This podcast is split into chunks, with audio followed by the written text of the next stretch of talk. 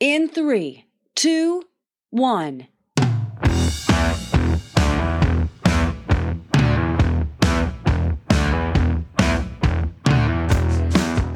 Today's marketplace is more competitive than ever. The way people buy has changed, and salespeople and sales leaders need to understand the new rules for old tools if they are to be successful. To help us understand how to evolve our salespeople and our sales leaders is author, speaker, and sales performance coach Jim Pancero. Well, hi, Jim. Welcome to the program. We're delighted to have you. Michael, honored to be here. Now, Jim, and by the way, Happy New Year, Happy Holidays. Hopefully, you had a time to rejuvenate, and now we're starting a new year, ready to get back into it. Yeah, some of us never stopped. No, seriously, it was a nice deserved break, but we're usually busy in the off season too. Jim, in a lot of your writings and a lot of the videos that you produce, you talked about how the sales force and how selling has evolved over the last five to seven years, and it's changed radically. We generally have, I would say, a dysfunctional selling process now because we have a dysfunctional buying process. But how have you seen it change? And the pandemic, of course, accelerated everything. What are some of the changes you've seen, and where do you see it going? Well, I think that this evolution is a very critical topic to selling because a lot of people have strong skills, but the skills are from 20, 30, or even 40 years ago. I think the critical thing to identify is COVID, I believe, did not dramatically change how selling works. COVID just brought together some natural evolutions that were already occurring. Right. If we look at the most significant change in selling in the last five to seven years, it's really been because the millennial philosophy of leadership those people that are up to 40 years old have now become much more in a leadership role. And frankly, their biases have infected how everybody buys. Just like when baby boomers came into power, right. they biased how everybody bought, no matter what your age was. And if you look at millennials, there's a couple things they don't like. One is they don't like salespeople. They don't like to feel like they're being pushed. Right. The the if you look at the commercials, you see so many commercials on TV that portray a salesperson as a very negative, pushy, slimy person. So if you look, people in sales today don't want to be called salespeople. Everybody's getting additional titles, something because very few people have salesperson on a business card or on their email signature block. But if we look, what's happened is the selling process has shortened. A couple things major happen. The one is people have less time. It used to be you could go and spend an hour just chatting with a customer about their life and family, and they were happy to do it, built relationships. Today, people go, I just don't have time for that. Even if you're a preferred vendor, Right. I don't have time to spend an hour on chit chat. The second and probably the most profound thing is because millennials don't trust salespeople. It has pervaded to everybody this lack of trust. So that today the average salesperson is brought in much later than the buying process than they ever have before. As an example, 10 years ago, if you and your family wanted to buy a hot tub, right. What would you have done? Well, you do you your homework, right? Tubs. Yeah. Yeah, you, you go, go to the store. dealership. Yeah, exactly. Pick up some brochures, come back, talk to your family, then go back and buy a thing, make a decision. Right. Look today. I ask groups in my presentations, okay, you want to buy a hot tub today? What's the first thing you would do? And we see a separation by generations on that question, by the way. Right. Because the older people, first thing they say is, I got to Google it. Right. Younger people, the first thing they say is, I got to ask my friends. Right. I have a friend that is about to go through hip surgery, and she's been driving all of us nuts because at a party, she'll talk to anybody that's had hip surgery. She'll talk to anybody that has an opinion on it. And when I ask her, what did the doctor say? She said, Well, I haven't talked to him yet. I'm not ready. Right. So the same thing in sales. By the time a salesperson is brought into a selling situation, unlike 10 or 15 years ago, the customers made decisions. They've done research. They've actually made some biased decisions of what they think they want, even if it's not valid. At one time, companies had the power because they maintained the information. The salesperson was needed because they could go and explain the product or the service, and you needed to talk to them. Today, as you say, they can go online, internet, and within minutes, sometimes they know more than the salesperson they're about to go meet with. They know the competitors, they know the pricing, they can shop. They're coming in well informed. There's more of a balance. And imagine if you were a distributor you're carrying 20,000 SKUs, 20,000 products, and a customer's only interested in one. They've spent an hour researching it online. Great point. You're not even sure you still carry it. so we have this disconnect where it's putting a lot of pressure. I think the critical thing is salespeople are still critically needed based on the industry. If we look at retail sales, so much of that is shifted to the internet, right? Where you don't have to deal with a salesperson. Look how many car commercials are basically saying you can buy a car without having to deal with a salesperson. Carvana. Use a yeah, brand. What was the one commercial where the guy was dancing on his car saying, I just bought a car and it didn't suck? Yeah. And they don't talk about the cars, they talk about the process. They sell and position the sales process, the buying process, rather than the vehicle itself. So in retail, we've seen kind of moving away from the salesperson as the frontline contact Right. in retail. But in business to business, it's still critical because the average business to business buyer is not a one time sale. Right. Even if you buy a piece of equipment that you're only going to buy it once, you still need maintenance, you still need service, you still need accessories. So the role of selling is still going to be here. It's just changing what it requires a salesperson to do. Because it used to be a salesperson could be successful in selling just by being reactive. Right. I joke in my program to say most salespeople follow a three-step selling process of show up, suck up, and pucker up. Exactly. There's reactive. The average sales call starts off with the sales reps asking, anything you need, anything coming up, anything I can help with, how's the family? And they'll term those four questions as a successful sales call. Right. But look how reactive it is. Yeah. One of the things I have found in my own selling, and I teach it to others, is we can't afford the old assumption of selling that was called a blank page. Right. And the blank page selling was you went in with a pad of paper and a pen, blank sheet of paper, and you asked the customer, what do you need? What keeps you awake at night? What would you most like to improve? What don't you like with your current vendor you'd like to see disappeared?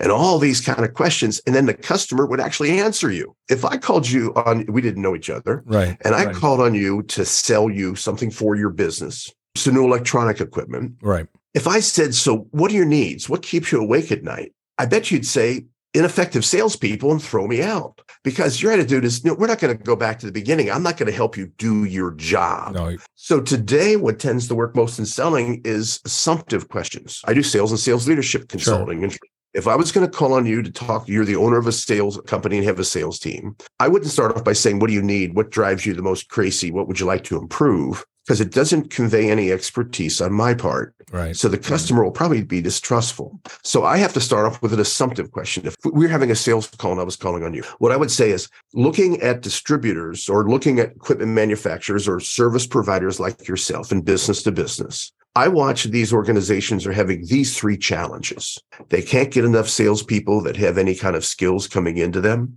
They're having a hard time even getting customers to talk to them. And supply chain disruption is just destroying anything they're trying to get done proactively. Are you dealing with that? Exactly. Now, if you would have said those are the three hot buttons you have, if I tell you what they are, now I'm persuasive. Now I'm a trusted advisor.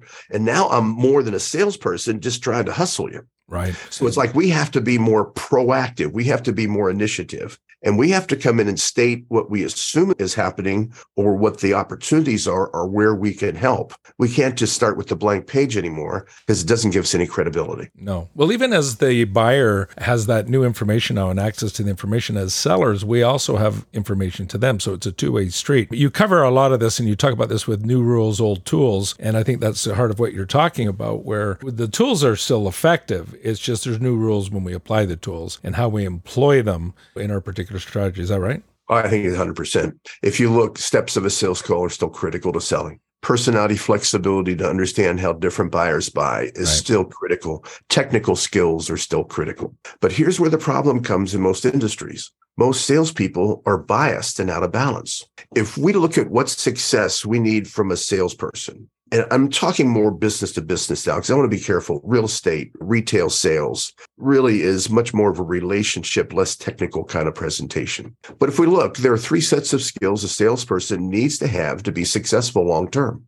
We can put it as a triangle, three points on a triangle. The one point is they need to know technically what they're talking about and how their products or services are used, and the technical aspects of application of what they can do and how they can improve a business. The second area is they need to understand how to sell and be persuasive and convince the customer to buy this. The third is they need to understand the financial implications and the financial impact to show a customer how, even though we're a higher price, we're a lower total cost. Right. The problem with most salespeople is they're dramatically out of balance. The average salesperson spends 80% of their time on the technical aspect, 20% on the selling, and there is no financial. I did a lot of work with John Deere dealerships, trained about 4,000 other people over the years, a just tremendous organization. And there was several customers because they were sometimes 20% more expensive than their competition for, in effect, the same functional equipment. Right. It did the same job. Now they think they did it better, but it was still functionally doing the same thing, 20% higher. And they actually had customers that would, they would walk into to talk about it after the customer had several quotes. And the customer would give them a blank sheet of paper and say, okay, you're 20% higher. This is a $400,000 piece of equipment. Show me how I'm going to get my 80,000 back. And they hand them a piece of paper saying, show me on paper. And most salespeople collapse because they have the technical aspects they have the selling and have taught how to ask questions, but most of them have not centered on the financials. So because of that, the sale could even collapse because a salesperson can't answer. And you watch some people, they only sell by technical. Right. They don't even really understand selling. They walk in and say, Hey, I'm an engineer too. Yeah. And they start talking technical Solutions. They've moved into the solution model, which we've used for years, but people don't really buy the solutions, I think. They buy the outcomes. What's the outcome I'm looking for? And that's fair. Yeah, Um, and the solution is part of it. Obviously, it's a tool. The outcome the solution provides, and that's what you're talking about. So, does it cover the needs? But then it's the job of the sales rep, I think, to, as you say, to expand that so it shouldn't be compared on price. So, is price the only criteria? No. What is the criteria or criterion? And make sure does it meet the outcome that we're looking for? I, I think 100% on target. Jay Levinson in the 1960s was the first one that identified you don't go into a hardware store to buy a drill, you go in the hardware store to buy the opportunity to make holes. That's right. The disconnect occur when the rep in the store is pushing their drills. Wow, Yeah, that's that going was- back. Holy Oh, that's, well, I'm an old guy. Me too. So that's why I say I remember. I'm going, holy, has it been that long? One of my friends introduced me at one of the speakers meeting and say he's been as a professional speaker and sales trainer for so long. His first brochure was on papyrus. yeah, I can believe that. I want to add to this. Yeah. Um, the thing we have to identify is selling has evolved about every 10 years. Every 10 years. What gives you a competitive advantage has morphed or evolved because of the competitive reactions the last model did. Right. So if we look, the 1960s, Hmm. success in selling was based on ability to give a demo. Right. And the demo was biased so that it actually would kind of trick the customer into thinking the product was performing better than it was. Right. But it was all based on these biased demos. Customers wised up. So in the 70s, the demos lost favor. And that's when all the high pressure selling came about. If anybody's still around that was trained in the 1970s, like I was, you learned all the closing techniques, That's the Ben. Franklin close, the alternative choice close, the puppy dog close, the grab by the tie until they say yes close, and all these assumptive kind of Alternative choice Yeah. close that, yeah. yeah, manipulative. They all Right. were meant to manipulate the buyer in or forcing them or entrapping them into saying yes. Yeah. Well, customers wised up. At the same time, there was people going around doing seminars for salespeople on learning all the best closing techniques of the day in the 70s. There was also people going around to purchasing departments presenting to purchasing agents. This is how to neutralize or avoid the top closing techniques people are using. So very quickly it died. So then the 80s, the marketplace reacted in just the opposite direction by saying, okay, our competitive advantage is our relationships. Friends buy from friends.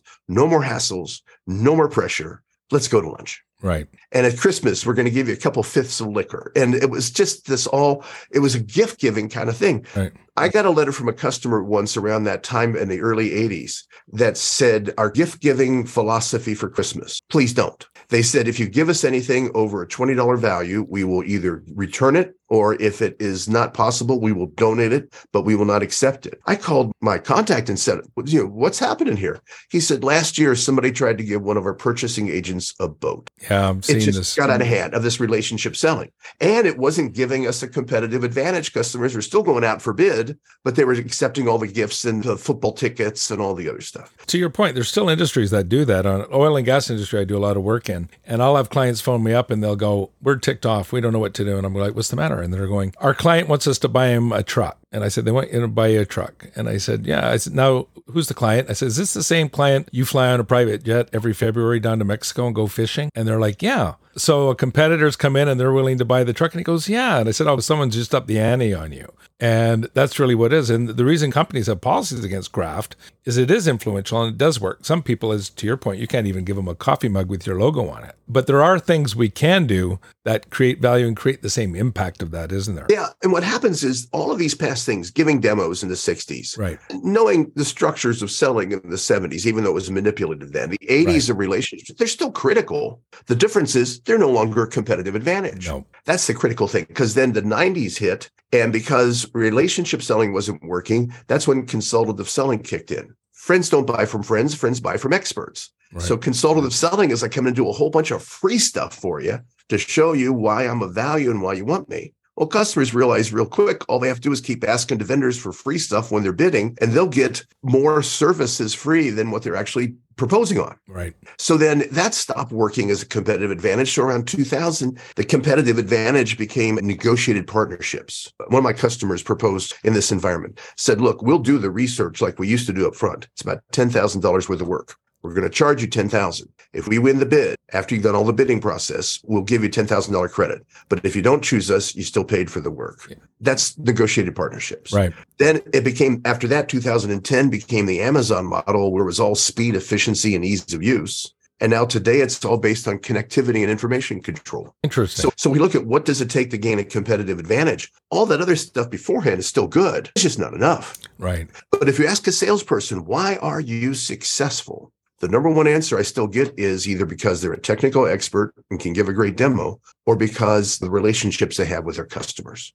And I'm thinking, that's great, but that's 50 year old stuff. Right. What are you doing to stay current? If you look at the connectivity and the information controls, your website has to be current what's going on. People want to join a community. They just don't want to buy from you. So they have resources to help them. So the question is not just are you aware of and using all of the skills from history that still are needed as a foundation, but it's minimum requirements of the job. Now, how do we take it one step higher? Because it is such a relative competitive environment. This episode is sponsored in part by Rainmaker Digital Solutions featuring Active Campaign. Looking to drive growth with customer experience automation? Active Campaign, the number one marketing automation platform for e commerce, B2C, and B2B companies, gives you the email marketing, marketing automation, and CRM tools you need to create incredible customer experiences. Active Campaign is the platform we use to reach, nurture, convert, and grow our business, and you can use it to grow yours. You can see why 150,000 plus businesses like yours choose Active Campaign to help them grow and become preferred in the markets they serve. You can also start your free trial by visiting our website and clicking on the Active Campaign trial link. As a bonus, we'll also give you a digital copy of my book, Becoming Preferred How to Outsell the Competition. And in the interest of full disclosure, I am a shareholder in the company. And now back to my conversation with Jim Pancero. Well, since selling has changed, new rules with old tools, and it's obviously still evolving. And so we can look at another decade of where, where do you see it going? Where do you see it going 10 years from now if you were going to think into the future? And then as a follow up to that, has sales management, sales leadership kept pace? Has it kept pace over the last five to seven years or the last two, three decades? How have you seen that evolve as well? So where do you see it heading? And then where do we come at it from from a sales leadership point of view? The reality is we used to have as a salesperson a competitive advantage because we had more information than the customer did. Right. That has gone away. So it's really trying to convince the customer and showing them how you have processes to help them more than a product to sell them. It isn't that I'm going to sell you a car. That's not going to be my competitive edge. It's going to be that if you buy the car from me, this is how we're going to support you over the life of the car. If You look at some of the high end brands, it's the service relationship that's the most critical thing, not necessarily the car. Right. And so I see that continuing where it's almost more the process that leads to the results are becoming the critical determinant, not excellent just point. selling the results. Yeah, excellent point. And so if, yeah. if I go in and say, I can double your sales, I doubt if you say that as a positive comment, your first reaction is going to be rather suspect, going, How are you going to do that? Right. Because you're going, Wait, that's you, you can't throw results at me you got to show me how we're going to get there and why I need to go there. You can't just show me what I'm going to get when I get there. It's an excellent point. And now that you say that, it resonates in so many other areas. An example I use, I did around earnings, where if, say you want to earn $100,000 a year, we have a set of behaviors in selling that you can go and you'll earn $100,000 a year. Well, your next goal isn't 105, 110, it's maybe 150 or 200,000 a year. Well, if you keep doing that same process that you were doing, say behaviors, without changing, as we do in golf, our form, because our form has to change, which is our process, you're going to get the same result. So with each growth period, if you will, as organizations try to grow, they got to change their form, which is their process. And that's the point you're making. And one of the things that's happened in sales training is selling has become now paint by numbers. Right. If we go back 15 or 20 years ago, the best sales teams were really just a collection of independent gunfighters. Each person had their own style. Frankly, in some distribution businesses, each sales rep was selling a different set of products. Right. They would say, Well, we don't like this in our company. I don't like that. So I don't sell that model or I don't sell that. I don't like to deal with that stuff. Right. I only sell this. It was a bunch of independent gunfighters. Today, we don't have the time for that inefficiency. We can't afford to reinvent our business for every single customer we talk to. We've got to move too fast. Our quotas are too high. So it really has become more paint by numbers. How do we put a process in place? We don't need you to be a painter and put a blank canvas every time you talk to a customer on your board. We need you to be a printer where it looks unique to the customer, it looks customized, but it's a very structured process. Right. That's the critical thing with it. And as part of that, helping salespeople, the requirements of skills are becoming even more demanding. You know, the average salesperson, 90% of all salespeople I have found cannot write the steps of a sales call down. Yeah. Or the steps they write down were obsoleted about 30 years ago. yeah. But they're intuitive. I joke and say most sales reps are like the Hulari bird. Ever hear of the Hulari bird? Yeah. It's a three foot bird, lives in four foot grass, spends his whole life saying, Where the hell are we? And it's an easy test. If a salesperson right. listening to our call today, yeah. here's a test for that salesperson. First question Who's the most important account you're working on? They'll always have an answer. Well, I'm sure you have, because they're so important, you have something scheduled. What's the next thing you're going to do with them? They always have an answer. But then when they get done saying, I'm going to go talk to them, I'm going to present this and see if I can get some interest. And I'll say, Great. And then what are you going to do? And the answer is always, it depends. If you draw a horizontal line out, where on the left hand side you have the word identify at the mm-hmm. bottom of the line, and on the right hand side you have close. What is one cycle of your selling process? Even if it takes 18 months, what's one cycle? What steps do you go through? I will draw that visual out, show it to an experienced, successful sales rep selling a couple hundred thousand dollars in income a year and they still are Hulari birds. They only think one move ahead. And when I lay out the whole process and I say, what do you do? What's your process? What's You've been next? doing this for 10 right. years.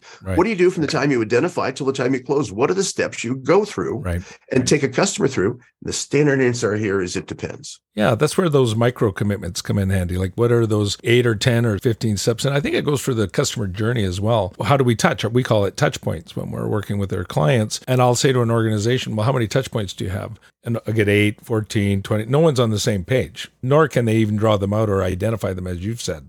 And touch points are fair, but they are a component of what the steps are. Right. What's the proactive path you want to take a customer on? Yeah.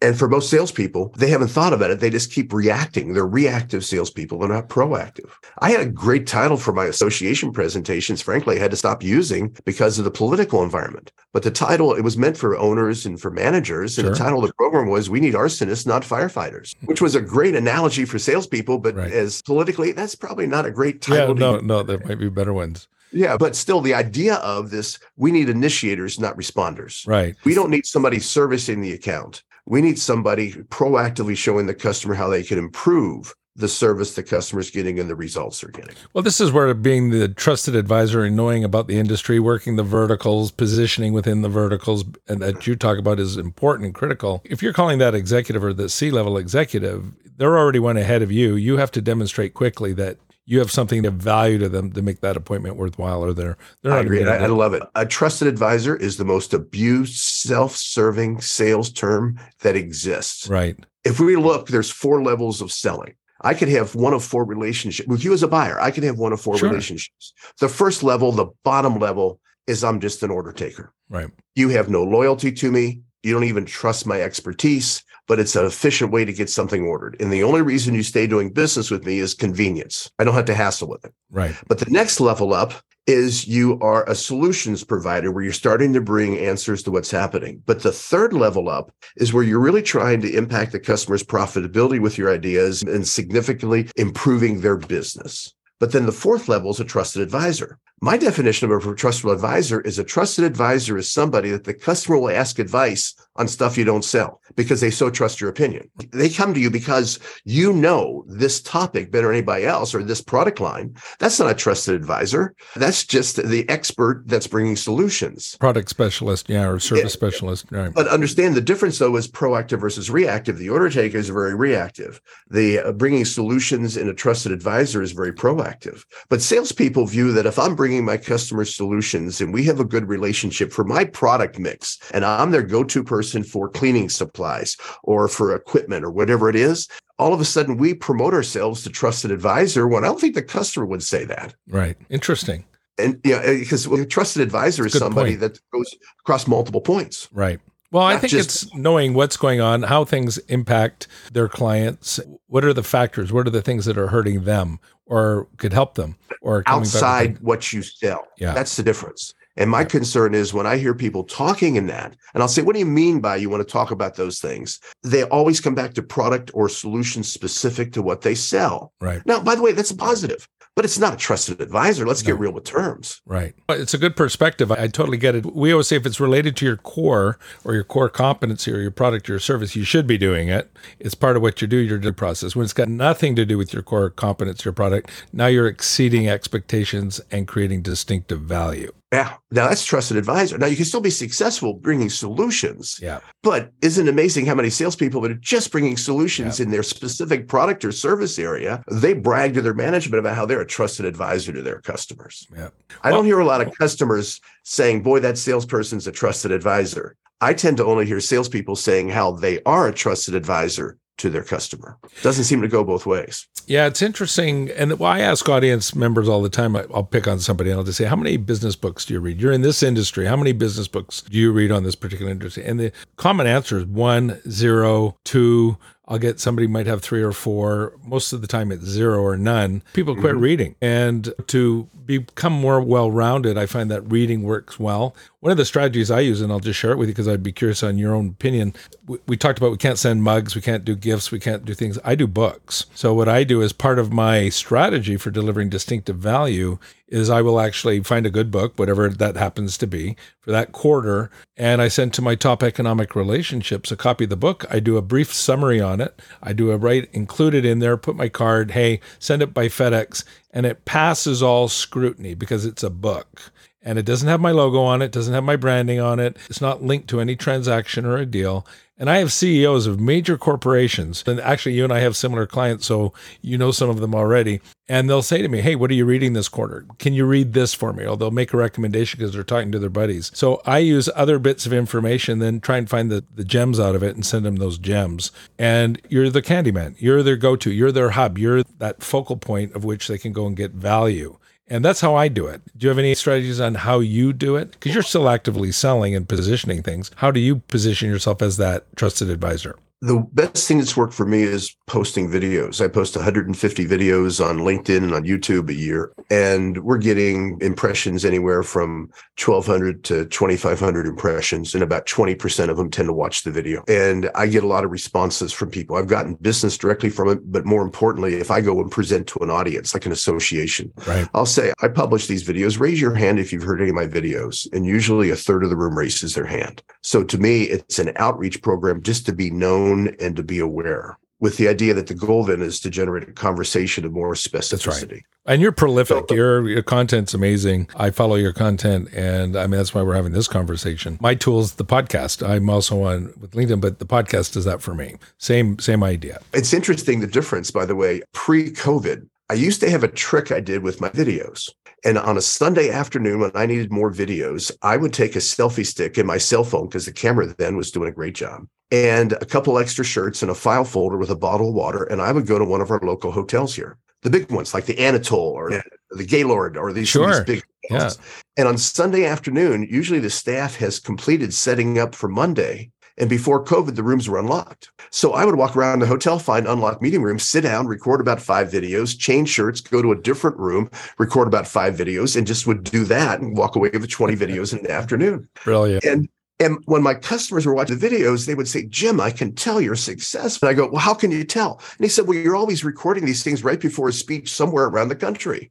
Well, this was really working. I was just working in the local hotels. Yeah. But then COVID hit oh. and everything locked up. And after about two weeks of recording in front of a bookcase, I actually had customers complaining, going, you know, this is getting pretty boring. What happened to all the travel? So that's when we put a studio in so I can have different backgrounds and stuff going on. Yeah, it definitely makes a change. because of making a visual variety. But it was kind of funny that I kind of got right. caught on my system of, of look and persuasive. Well, we've all had to learn to adjust for that. And that pandemic was nasty. I remember crying for a week when that hit because everything canceled, right? But then pivoting into virtuals, hybrids. I mean, there was nothing live again. It's starting to come back, which we're seeing that, which is nice. And I know you've been busy. I did 50 free webinars during the first year of COVID. I went to every association I'd ever worked with and said, You help me. It's time for me to help you. I know you have no budget. Brilliant. You have no money to spend. You have no idea what's going to happen with your membership. Some of you are suspending dues so you have no money for a year. This is a gift. I will give you a webinar, one hour on what your members can do. And it's up to you if you tell them it's free or not. If you want to tell them that you paid for it and that helps you, please do it.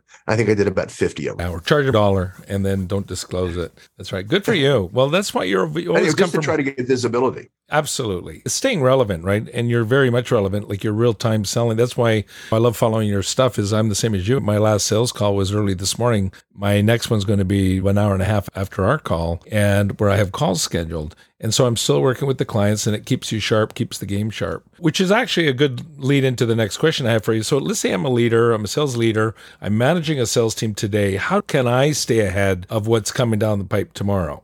And then what are the skills that my team are probably going to need to compete effectively? This is just a critical point. And I think a couple foundational points is sales leadership, because we have such higher volumes we have to achieve in such a complex environment with such disruption of delivery that the job of a sales leader and coach has become even more critical than it was. In the old days, when it was a bunch of independent gunfighters, the job of a sales manager was more motivational and there was a problem average thing the average sales manager did in the old days was get involved in special pricing expediting problem solving and customer thank you calls if you look 10 years ago they were a reactive support position because each rep was doing it completely different and as long as you were selling above average we were happy to have you no matter Right. how you were doing so all we did was support your uniqueness and independence even if it was driving us crazy right. so because of that, the job of a sales manager tended to be very reactive support function, special pricing, expediting, problem solving, thank you calls. Right.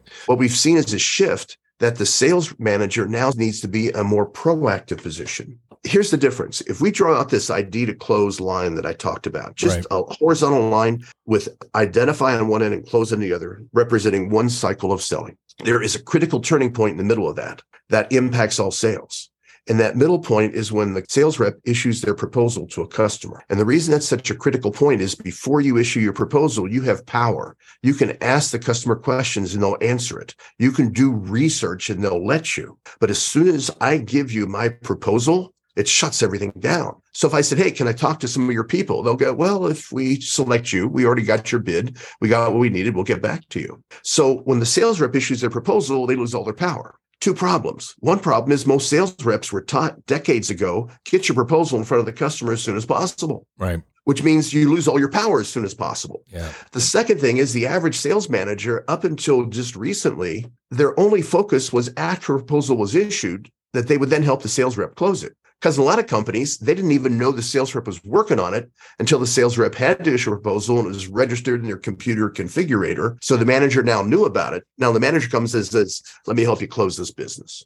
And look what's left. The sales rep has lost all their power. So the only thing left is for the manager either cut the price to win the business or to promise additional services that cost the company money to win the business. But it's this reactive throwing of services to try to close the business. The change in sales leadership today is the sales rep becoming much more of a selling process coach instead of a transactional manager. Transactional manager gets involved after the quote Right. is issued. A selling process manager gets involved from the beginning. So a selling process manager said, Hey, I got a hot lead. If you as a sales rep said that, the manager would really say, get in here and let's talk about what are you going to do? What are your plans? And then what are you going to do? And what's your path? So what we're seeing is the job of a sales manager is becoming less of the support function like it was 10 or 20 years ago and much more of an actual leadership function of a strategist and a director not to tell you what to do, but to help you discover that we've got some best practices here, steps and processes that if you follow them, you got a much higher probability of winning the business.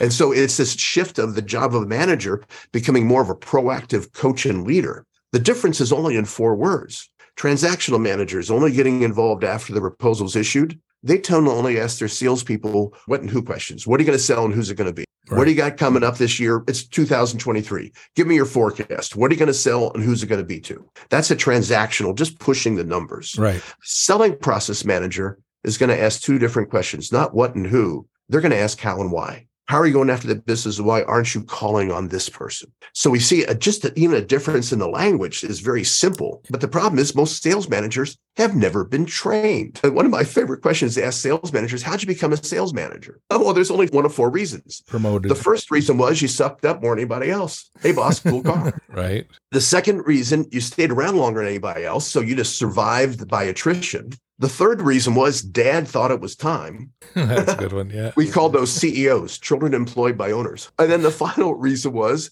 you became a manager because putting you in management had the least negative impact on total corporate sales. Taking you out of sales, putting you in management. Yeah. I mean, we can laugh about it, but most managers didn't become sales managers because they were such great coaches they performed on the technical side or the experience side of just outlasting everybody. Company needed a manager, they got promoted. Well, an easy way to describe the problem that that occurs is if we forget all job titles in a company, there's only three positions. The first position is you're a doer. A doer is somebody that's paid to do something. If you're a salesperson, you're a doer. You have no other responsibilities. You have no other coaching. Nobody's reporting to you. You have no other departments that you're managing. You are a doer. You're measured Right. based on what you do.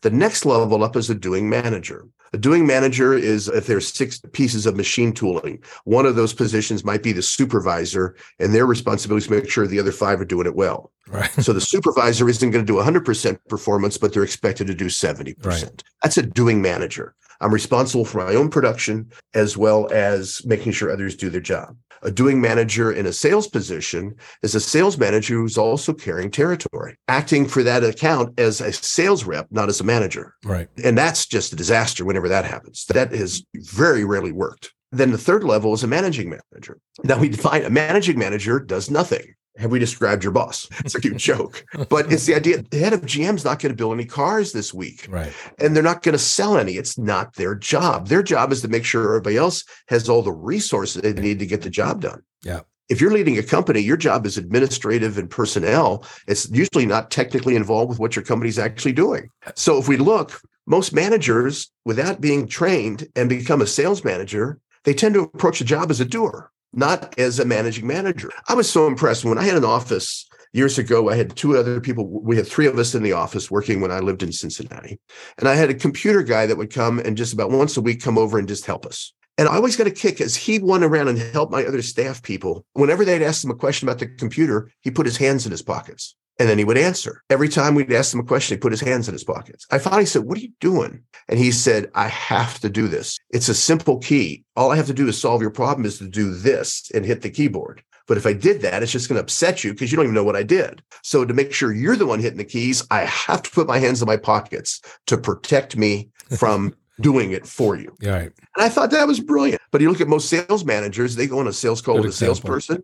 The customer asks the question. The sales manager answers like a salesperson, Right. not as a manager. How has coaching and motivation evolved then? And as leaders, how can we evolve ourselves so that we're a little more aligned with our current realities? I think that's a spectacular question. A mentor of mine when I was in graduate school and first beginning in selling that really changed my life. His name was Bill McGrade. He was in Cincinnati. He's passed away decades ago, but he changed my life in selling because he showed me several of the structures and processes of how selling works. And one of the things he taught is the four rules of motivation. The first rule of motivation is you cannot motivate anybody to do anything. Right. It's impossible. If you're a parent, you know that one. Yeah. Second rule is everybody's highly motivated. The third rule is that people are motivated for their bias and their reasons and their background and their culture, not because of yours. So the fourth rule is all we can do is build an environment so that people will motivate themselves. So somebody that's a motivational speaker today is really in trouble